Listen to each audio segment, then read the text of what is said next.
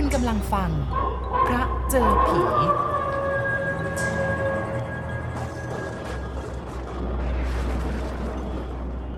เขาว่ากันว่าเงินก็คือแก้วสารพัดนึก ถ้ามีเงินแล้วล่ะก็จะทำอะไรก็ได้ดังใจหมาย จะซื้อหาสิ่งของที่ต้องการ ไม่ว่าจะเป็นสิ่งที่หาได้ยาก หรือว่ามีราคาแพงลิบลิ่วประการใด ถ้าหากว่ามีเงินก็ย่อมจะซื้อได้ และก็จะซื้อได้ทุกสิ่งทุกอย่าง นอกจากอย่างเดียว สิ่งนั้นก็คือ ความตาย ความตายเป็นธรรมดาของมนุษย์ ผู้ที่เกิดมาในวัฏฏะสงสาร ย่อมจะเวียนว่ายวกวนอยู่กับการเกิดและการตาย จะซื้อหากันด้วยราคาแพงสักเท่าใดก็หาไม่ได้ ผู้เกิดมาแล้วเป็นเบื้องต้น ย่อมจะเสื่อมไปในท่ามกลาง และดับไปในที่สุด ไม่มีใครขัดขืนมัจจุราช ไม่มีใครพ้นความตายมรณกรรมคือสิ่งเดียวที่เที่ยงแท้แน่นอน จะเว้นซะจากผู้ใดมิได้ ทุกคนจะต้องถึงตัวเข้าสักวันหนึ่ง ปัญหาอยู่ที่ว่าจะช้าหรือว่าเร็ว แต่ว่ามีอยู่คนหนึ่งที่คิดจะซื้อความตายนี้ให้ได้ด้วยเงินจำนวนมหาศาลของเขาที่มีอยู่ จะเสียสักเท่าไหร่ไม่ว่า ขอแต่ให้พ้นความตายไปให้ได้ แล้วเขาก็มั่นใจว่าเขาจะต้องรอดพ้นมันได้อย่างแน่นอนซะด้วย เขาคนนั้นก็คือนายหอม ซึ่งชาวบ้านเรียกกันว่านายหอมเศรษฐี หรือเศรษฐีหอมผู้ยิ่งใหญ่ เงินทองของแกมีเป็นกระสอบกระสอบ ไรนาสาโทมีนับพันนับหมื่นไร่ ค่าทาสบริวารวัวควาย นับจำนวนเป็นพันๆ ไม่มีใครแล้วที่จะมีเงินร่ำรวย เท่ากับเศรษฐีหอม แก้วสารพัดนึกของแก สามารถทำให้แกกลายเป็นเทวดาขึ้นมาได้ในจังหวัดที่แกอยู่ และแม้ในจังหวัดใกล้เคียงออกไป ก็เป็นที่รู้จักและเคารพยำเกรงของคนทั่วไป ลงขึ้นชื่อว่าในหอมเศรษฐีแล้วล่ะก็ ทุกคนต้องสั่นเสียน เพราะไม่มีอะไรเลยที่แกต้องการ แล้วแกจะเอาไปไม่ได้ เมียน้อย เมียหลวง นับเป็นสิบสิบ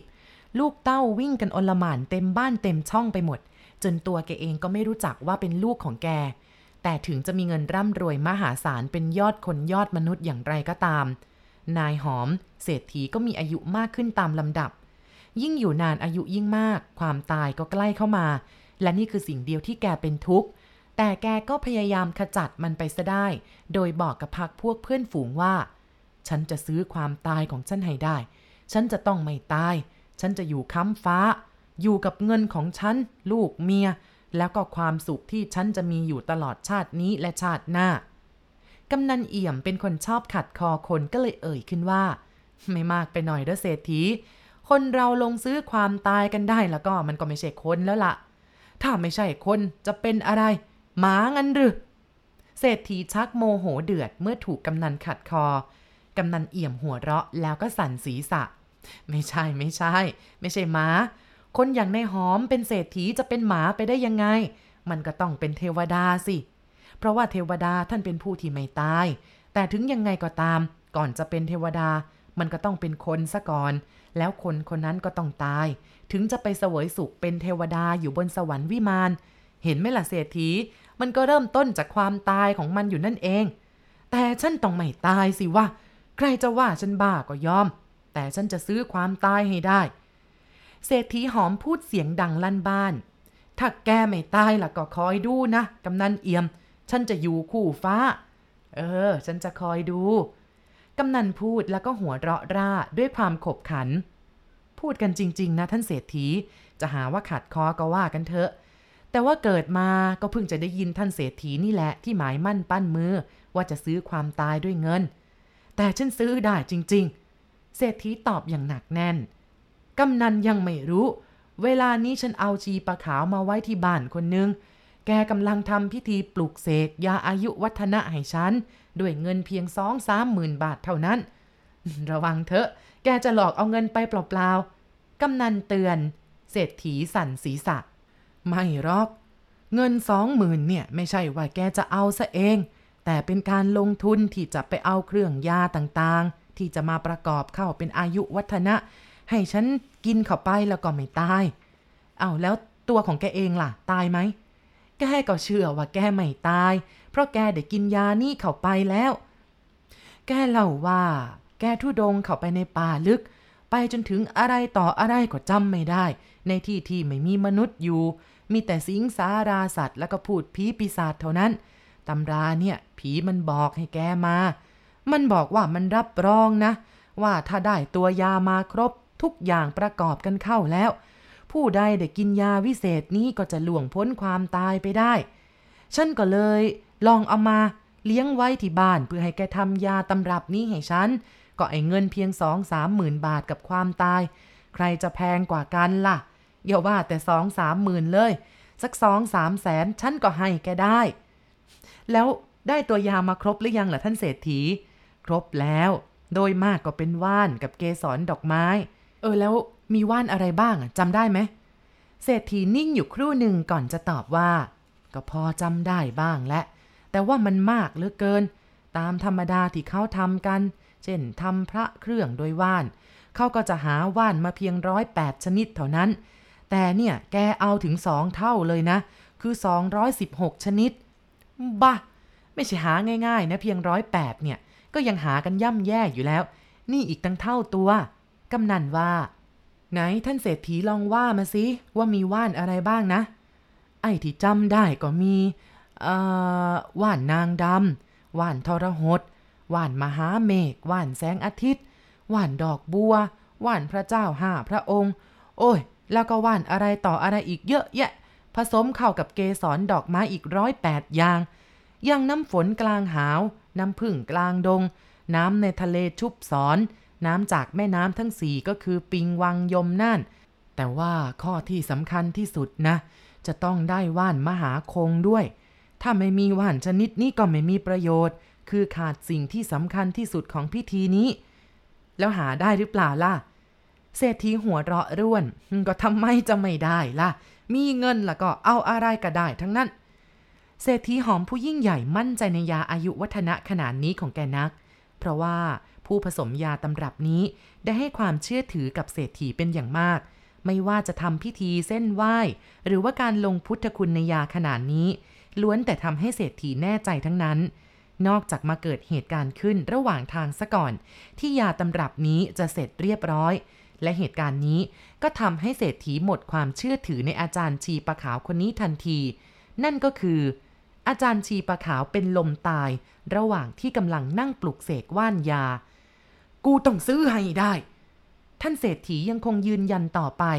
และแล้วท่านเศรษฐีผู้มีความคิดวิตรฐาน ก็สั่งบรรดาสมุนทั้งหลาย ให้ออกเที่ยวหาอาจารย์ดีที่สามารถทำอย่างใดอย่างหนึ่ง เพื่อให้ชีวิตรอดพ้นจากความตาย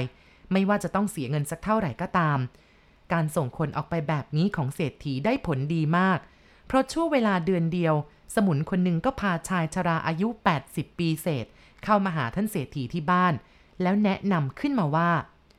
ท่านอาจารย์ทุยคนนี้แหละครับ สามารถทำให้ท่านไม่ต้องตายได้ จริงเหรออาจารย์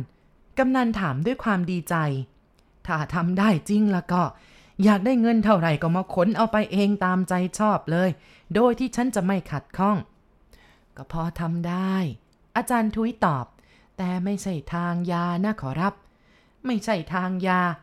ท่านเศรษฐีทวนคำถ้าไม่ใช่ทางยา ท่านอาจารย์จะทำยังไงล่ะ มันยากมาก ยากมากทีเดียวครับท่านเศรษฐี แต่ว่าผมทำได้ แกรับรองแข่งขันแม้ว่าอายุจะตกเข้า 80 แล้ว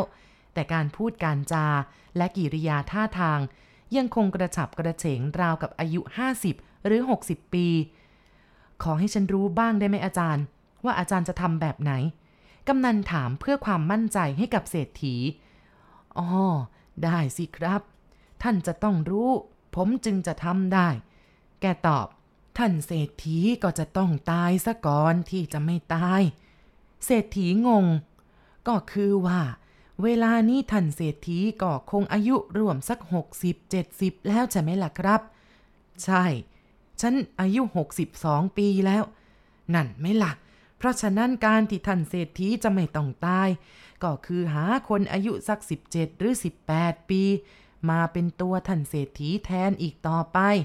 ท่านเศรษฐีก็จะลดอายุลงมาได้ถึง 40 ปี ฉันก็ยังไม่เข้าใจอยู่นั่นเอง อาจารย์ทุยอธิบายต่อไป ท่านเศรษฐีต้องหาเด็กอายุ 17 หรือ 16 ปีมาให้ได้คนหนึ่ง แล้วทำให้เขาตายโดยวิธีให้ไม่หายใจ เมื่อได้มาแล้ว ท่านเศรษฐีต้องอุดจมูกซะให้ตาย โดยวิธีหายใจไม่ออกอย่างเดียวกัน เพราะวิธีตายโดยหายใจไม่ออกนี้ เนื้อตัวหรือร่างกายจะไม่มีรอยบาดแผล ร่างกายจะไม่ได้รับความกระทบกระเทือนอะไรเลย เมื่อท่านเศรษฐีตายแล้ว เขาก็จะตั้งพิธีเรียกวิญญาณท่านเศรษฐี ให้เข้ามาสู่ร่างกายของชายหนุ่ม อายุ 17 หรือ 18 ปีคนนั้น พอกลับฟื้นคืนชีวิตขึ้นมาอีกครั้งหนึ่ง ท่านเศรษฐีก็จะมีอายุเพียง 17-18 ปีเท่านั้น ซึ่งหนุ่มกว่าตัวจริงถึง 40 ปี และด้วยวิธีนี้ แม้เศรษฐีจะยังไม่ค่อยแน่ใจนัก แต่ก็เห็นด้วย ข้อสำคัญก็คือ ต้องให้แน่ใจว่าอาจารย์ทุยสามารถเรียกวิญญาณได้จริง ๆ และจำเป็นที่จะต้องมีพิธีเรียกวิญญาณกันขึ้น ทดลองให้เศรษฐีแน่ใจซะก่อน เพราะการที่จะซื้อชีวิตครั้งนี้ นอกจากจะใช้เงินเป็นจำนวนมากแล้ว ยังต้องเอาชีวิตตัวเองเป็นทุนเดิมลงไปด้วย ซึ่งอาจารย์ทุยก็ได้เรียกวิญญาณคนตายคนหนึ่งมาให้เห็นเป็นประจักษ์จนเป็นที่พอใจกับเศรษฐีใหญ่ แต่ปัญหามีอยู่ว่าจะฆ่าใครเอามาเป็นร่างของเศรษฐีในการต่อไป คนคนนั้นจะต้องเป็นคนหนุ่มอายุน้อย เพื่อจะลดอายุความตายของเศรษฐีให้ห่างออกไปอีก จะต้องเป็นคนแข็งแรง รูปหล่อ และจะต้องปราศจากโรคาพยาธิทั้งปวง เพราะมันเกี่ยวกับสุขภาพขณะที่ชีวิตเก่าเข้าไปสวมอยู่ในร่างใหม่ ท่านเศรษฐีก็ให้ผู้คนที่ไว้ใจได้ออกไปสำรวจจนทั่วบ้านทั่วเมือง ก็ยังไม่ได้ใคร เพราะชายหนุ่มชะกันแบบนั้น มีคุณภาพไม่ครบถ้วนตามที่เศรษฐีต้องการ แต่แล้วท่านเศรษฐีก็ได้พบชายหนุ่มที่ต้องการเข้าด้วยตนเอง ชายผู้นี้ชื่อพันกำลังเป็นนักศึกษาอยู่ในมหาวิทยาลัย ซึ่งมีคุณภาพดีเยี่ยมทุกอย่างที่ท่านเศรษฐีต้องการ และก็ไม่ใช่คนอื่นคนไกล เป็นหลานชายของแกเอง ซึ่งแกได้อุปการะมาตั้งแต่เล็กแต่น้อย ไม่มีใครดีกว่านี้อีกแล้วเศรษฐีว่าด้วยความพอใจ ไอ้พันมันดีทุกอย่าง ทั้งยังหนุ่มรูปหลอแข็งแรงข้าต้องการรูปร่างของมัน แต่แกเป็นหลานชายของท่านเองนะขอรับในพร้อมคนเก่าแก่ซึ่งเป็นหัวเรี่ยวหัวแรงในการหาคนเอามาฆ่า เพื่อจะเปลี่ยนวิญญาณแย้งขึ้น ท่านก็อุตส่าห์เลี้ยงดูให้การศึกษามาถึงแค่นี้ จะทำให้ตายซะอย่างนี้ผมว่าไม่เหมาะนะครับ เศรษฐีหัวเราะชอบใจ ไม่ดีสำหรับมัน แต่ดีสำหรับข้าข้ามันอุดปากอุดจมูกให้มันสิ้นใจ แล้วข้าจะเอาร่างของมันมาเป็นร่างของข้าก็เท่ากับข้าซื้อชีวิตให้ยืดเยื้อออกไปอีก อย่างน้อยก็สี่ห้าสิบปีคำสั่งของเศรษฐีถือเป็นประกาศสิทธิ์มัจจุราช พันผู้น่าสงสารได้ถูกหลอกไปในที่เปลี่ยวแห่งหนึ่ง แล้วสมุนเศรษฐีหอม ก็กลุ่มรุมกันจับผัดเอาผ้าอุดปากจมูก จนขาดใจตาย ศพของพันได้ถูกนำกลับมาที่บ้านเศรษฐีอย่างลับๆ ในตอนกลางคืน เศรษฐีเข้ามาดูศพหลานชายด้วยความพอใจ แล้วบอกกับศพว่าอโหสิกรรมให้ข้าด้วยนะไอ้พันเอ้ยข้าต้องการร่างของเอง เองก็คงให้ข้าได้ เพราะข้าเลี้ยงดูให้เองมีความสุข ความสบายมามากแล้ว ทีนี้ก็ถึงทีเองบ้างละ เองคิดสว่าเป็นการทดแทนบุญคุณข้าก็แล้วกัน มีเสียงหัวเราะเบาๆมาจากที่ใดที่หนึ่ง ไม่มีใครรู้ว่ามาจากไหน เศรษฐีตกใจ เหลียวซ้าย แลขวาไปรอบๆห้อง แล้วหันมาถามตาพร้อม กับสมุนทั้งหลายที่นั่งรอรับแจกเงินอยู่ในห้องนั้น เสียงใครวะ เสียงใครอะ นายพร้อมกับสมุนเหล่านั้น สั่นศีรษะมองดูหน้าท่านเศรษฐีด้วยความประหลาดใจ นายพร้อมเป็นคนตอบว่า ผมไม่เห็นได้ยินเสียงอะไรนี้ครับ นอกจากเสียงท่านเศรษฐีพูดกับศพ มีสิวะข้าได้ยินกับหูข้าเอง เป็นเสียงหัวเราะคล้ายจะเยาะเย้ยข้าอย่างนั้นแหละ หูแววไปเองมั้งครับ ท่านเศรษฐี เจ้าสมุนคนหนึ่งเอ่ยขึ้น เวลาเงียบๆสงัดแบบเนี้ยผมยังเคยได้ยินอยู่บ่อยๆ บางทีก็คิดว่าได้ยินเสียงพินพาดราตะโพนทั้งวงกำลังบรรเลงอย่างสนุกสนานเลยนะครับ เออ อาจจะจริงอย่างเองว่ะ เศรษฐีตอบแต่ก็ยังไม่เต็มเสียงนัก เอาละตาพร้อมแกไปบอกอาจารย์ทุยได้แล้ว ว่าให้รีบลงมือซะแต่หัวค่ำแล้วก็ตอนนี้ศพยังสดสดอยู่ เอาไว้นานนักมันไม่ดีตาพร้อมหรือในพร้อม ลุกหายออกไปสักครู่ ก็กลับเข้ามาอีกพร้อมกับเครื่องเส้นสังเวย ข้าวของต่างๆ ตามพิธีของแก ก็ถูกขนเข้ามาในห้องนี้ เมื่อได้จัดวางเครื่องเส้นวิญญาณและเครื่องสังเวยเทวดาลงเรียบร้อยแล้ว แกก็หันมาทางท่านเศรษฐี เอาล่ะครับ ที่นี้ผมก็อยากจะถามท่านเศรษฐีว่า ท่านจะทำหรือไม่ ผมไม่อยากให้ศพนี้รอนานเกินหนึ่งชั่วโมง เพราะอวัยวะภายในบางอย่างอาจจะชำรุดเสียหายไป เพราะฉะนั้นมันเป็นหน้าที่ของท่านเศรษฐีแล้วนะคราวนี้นะศพเนี่ยก็ตายมาครึ่งชั่วโมงแล้วนะครับ ฉันตัดสินใจแล้ว เศรษฐีตอบ แต่สีหน้าบ่งบอกถึงความวิตกกังวล ในการที่แกจะต้องเอาชีวิตเข้าแลกชีวิต เอาละลงมือได้ เศรษฐีหอมพูดแล้วก็นอนลงบนเก้าอี้ยาวที่เตรียมไว้ อาจารย์ทุยได้สั่งให้หามเก้าอี้เข้ามาใกล้กับศพเจ้าพันหลานชายเศรษฐีว่า ระหว่างที่รู้สึกว่าจะขาดใจ ให้ท่านเศรษฐีพยายามนึกถึงร่างกายของนายพันจงมีจิตผูกมั่นอยู่ที่ศพนี้ คิดเสมอนะครับว่าวิญญาณจะต้องเข้าร่างนี้ คิดให้มั่นให้แน่วแน่ ท่านเศรษฐีพยักหน้ารับคำแล้วก็ปิดตาสนิทลง ลูกสมุนสองคนเข้าขนาบสองข้าง ในพร้อมเป็นคนเอาผ้าขาวม้าของเศรษฐีเองเข้ามาถือไว้ มองดูหน้าอาจารย์ทุยก็เห็นว่าอาจารย์ทุยพยักหน้า แกก็ตัดสินใจเอาผ้าขาวม้าโปะลงไปบนใบหน้าของเศรษฐี และกดลงไปซะจนแน่นท่านเศรษฐีมีอาการกระสับกระส่าย เพราะว่าหายใจไม่ออก แต่ว่าในพร้อมเองก็ยิ่งกดหนักมือลงไป จนกระทั่งเศรษฐีอ่อนลงไป อ่อนลงไป จนในที่สุดก็ขาดใจตายเพราะว่าหายใจไม่ออก เอาละตอนนี้เราจะต้องรีบเรียกวิญญาณ อาจารย์ทุยกุลีกุจอมานั่งที่ที่เตรียมไว้ จุดทูบเทียนขึ้นอัญเชิญเทวดา เป็นการบอกกล่าวว่า จะใช้มนต์อันวิเศษ เรียกวิญญาณของท่านเศรษฐีเข้ามาสู่ร่างของเจ้าพันหลานชาย หลังจากนั้น แกก็นั่งเงียบไป ราวกับแกเองเป็นคนขาดใจตาย ชั่วโมงหนึ่งผ่านไปยังไม่ปรากฏว่ามีวิญญาณใครมาสู่ร่างใคร พวกสมุนบ่าวไพร่ ต่างก็กระวนกระวาย เพราะเกรงว่าเศรษฐีผู้เป็นนายจะคืนชีพไม่ได้ แต่อาจารย์ทุยยังคงนั่งอยู่เป็นปกติ จนกระทั่งอีกชั่วโมงหนึ่งผ่านไป ทุกคนในที่นั้นจึงรู้สึกว่า ได้ยินเสียงเหมือนคนผิวปากวิวอยู่ตลอดเวลา เสียงนี้ดังติดต่อกันยาวไม่มีขาด และดูเหมือนจะดังใกล้เข้ามา นอกจากเสียงหวีดวิวนี่แล้ว ก็ไม่มีเสียงอะไรอีกเลย ทุกคนนิ่งเงียบไม่กล้าเปิดปากพูดกันว่ากระไร นอกจากจะรอดูเหตุการณ์ต่อไปว่าจะเกิดอะไรขึ้น และหลังจากนั้นอีกไม่กี่นาที ทุกคนก็เห็นแสงสว่างเป็นวงกลม ขนาดเท่าผลส้ม ลอยออกจากร่างของเศรษฐีมาวนเวียนอยู่เหนือร่างของเจ้าพันซึ่งนอนหลับตานิ่งสนิทอยู่ใกล้ๆกัน เมื่อวนเวียนสักสองสามรอบ ก็ลอยหายวับเข้าไปในร่างของเจ้าพัน อาจารย์ทุยก็หยุดสาธยายมนทันที พร้อมกับหัวเราะลั่น ร้องตะโกนด้วยความดีใจว่าสำเร็จแล้วสำเร็จแล้ว นายของพวกแกเปลี่ยนร่างได้แล้วในพร้อมกำลังตกตะลึงก็รู้สึกตัว มองดูอาจารย์ทุยแล้วก็ถามว่า แล้วจะให้พวกผมทำยังไงต่ออีกล่ะอาจารย์ ก็ไปหาน้ำเย็นๆมา มียาดมยาหอมอะไรก็เอามา แล้วก็เช็ดหน้าเช็ดตา ให้ดมยาดมทำเหมือนแก่คนเป็นลม นั่นแหละ อาจารย์ทุยสั่งในพร้อมก็กุลีกุจอไปเอาสิ่งที่ต้องการมาได้อย่างรวดเร็ว แล้วก็เอาให้ท่านเศรษฐีดมยาดม เอาผ้าชุบน้ำเย็นเช็ดตามใบหน้าและร่างกาย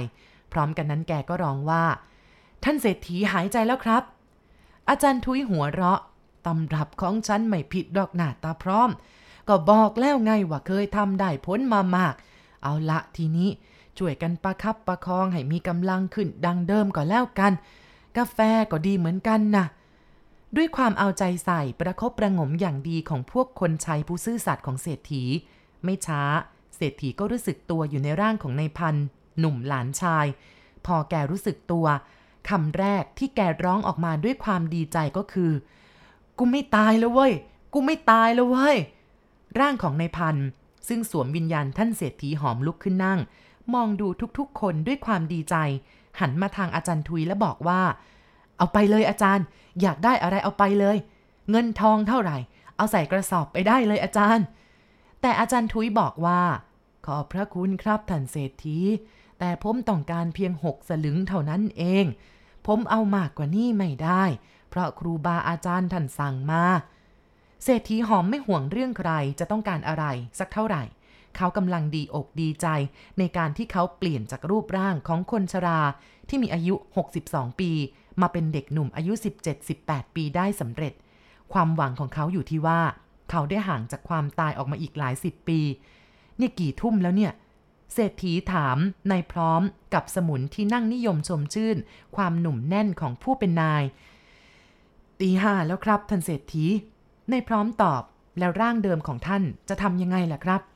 ก็เอาใส่ลงไปฝังซะตามระเบียบสิ ฉันไม่ต้องการเห็นมันอีกละทำให้เหมือนกับว่าฉันตายไปแล้ว แล้วเจ้าพันหลานชายของฉัน เป็นคนได้รับมรดกทุกสิ่งทุกอย่าง มีเสียงหัวเราะเยาะเย้ยดังมาอีก ซึ่งทุกคนได้ยินถนัดชัดเจน เป็นเสียงแหลมเล็กที่เยือกเย็น ฟังแล้วหน้าขนพองสยองกล้าว แม้แต่เศรษฐีเองก็ยังต้องเหลียวหน้าเหลียวหลังด้วยความตื่นตกใจ ใครหัวเราะวะ ใครวะ เศรษฐีตะโกนถามลั่นบ้าน ไม่มีเสียงตอบ เสียงหัวเราะเยาะเย้ยนั้นกลับเงียบไป ทุกคนก็ยังคงตื่นตกใจอยู่ แต่ก็ไม่มีใครออกปากว่ากระไร จนกระทั่งเศรษฐีทำลายความเงียบขึ้น ช่างมันสิ ใครจะหัวเราะเยาะข้าแต่ข้าก็ได้ชีวิตคืนมาอีกหลายสิบปี พวกแกรีบจัดการกับร่างของข้าซะให้เรียบร้อย พรุ่งนี้ออกข่าวไปว่าข้าเป็นลมตาย แล้วก็จะได้จัดการทำศพกันอย่างเอิกกระเริก บ่าวไพร่ทั้งหลายก็ต่างออกไปจัดการตามคำสั่งของผู้เป็นนายที่ออกคำสั่ง ยังเหลือเพียงแค่ในพร้อมคนเดียวในห้องนั้น ซึ่งขณะนั้นเป็นเวลาเกือบจะสว่างอยู่แล้ว แสงเงินแสงทองเริ่มกระจายขึ้นบนท้องฟ้าทางทิศตะวันออก เศรษฐีดีอกดีใจที่วันใหม่ข้างหน้านี้ จะเป็นร่างในชีวิตใหม่ ที่เขาจะยั่งยืนไปอีกนาน เขาจะหนุ่มขึ้น แข็งแรงขึ้น และมีสุขภาพดีขึ้นกว่าที่อยู่ในร่าง ของชายชราอายุ 62 ปี พระอาทิตย์เริ่มทอแสงกล้าขึ้นจับท้องฟ้า ท่านเศรษฐีกระยิ่มใจที่เขาซื้อความตายมาได้สมปรารถนา ก็เดินไปที่หน้าต่าง เปิดมันออกกว้างทั้งสองบานเพื่อรับแสงแดด และอากาศบริสุทธิ์ภายนอก เขาทอดสายตาไปยังสุมทุมพุ่มไม้เอันเขียวชอุ่มตรงหน้า ท้องฟ้าสีคราม สะอาดสดใส สูดเข้าไปจนเต็มปอดสองสามทีติดติดกัน เพื่อความสดชื่น แสงแดดยามเช้าทำให้ท่านเศรษฐีสดชื่นขึ้นกว่าเมื่อตอนหัวค่ำและแล้วเขาก็รู้สึกว่า ได้มีอะไรบางอย่างเกิดขึ้นกับร่างกาย มันเร่าร้อนเหมือนถูกไฟเผา แม้แต่เพียงแดดตอนเช้าตรู่เช่นนี้ เสียงตาพร้อมร้องว่า คุณพระช่วยนั่นเกิดอะไรขึ้นอะ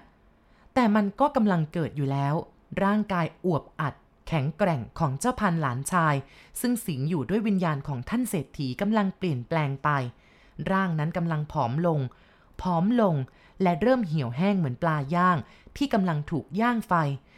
โอ้ฉันฉันเป็นอะไรไปเนี่ย ฉันเป็นอะไร อาจารย์ ช่วยฉันด้วย อาจารย์ ช่วยฉันด้วย เสียงของเศรษฐีหอมค่อยๆ เบาลง เบาลง จนกระทั่งเสียงนั้นขาดหายไป ร่างกายเศรษฐีเปลี่ยนจากที่มีเนื้อหนังเต่งตึงแข็งแรง กลายเป็นเหี่ยวแห้งลงไป เหี่ยวลงไป แล้วก็เหี่ยวลงไปจนเหลือกระทั่งโครงกระดูกขาวโพลน ที่ยืนอยู่ท่ามกลางแสงแดดที่สาดส่องเข้ามาทางหน้าต่าง ในที่สุดก็ล้มคลืนลงกับพื้น เป็นกองกระดูกมนุษย์ที่หุ้มห่อไว้ด้วยเสื้อผ้า ไม่มีอะไรเหลืออีกแล้ว ไม่มีความหนุ่มแน่นแข็งแรง ไม่มีความงดงามคมสันที่เศรษฐีปรารถนานัก สิ่งที่เหลืออยู่ให้ได้พร้อมเห็นด้วยความตกตะลึงพึงเพลิดขณะนี้ก็คือ โครงกระดูกมนุษย์ที่กองอยู่บนพื้นกระดาน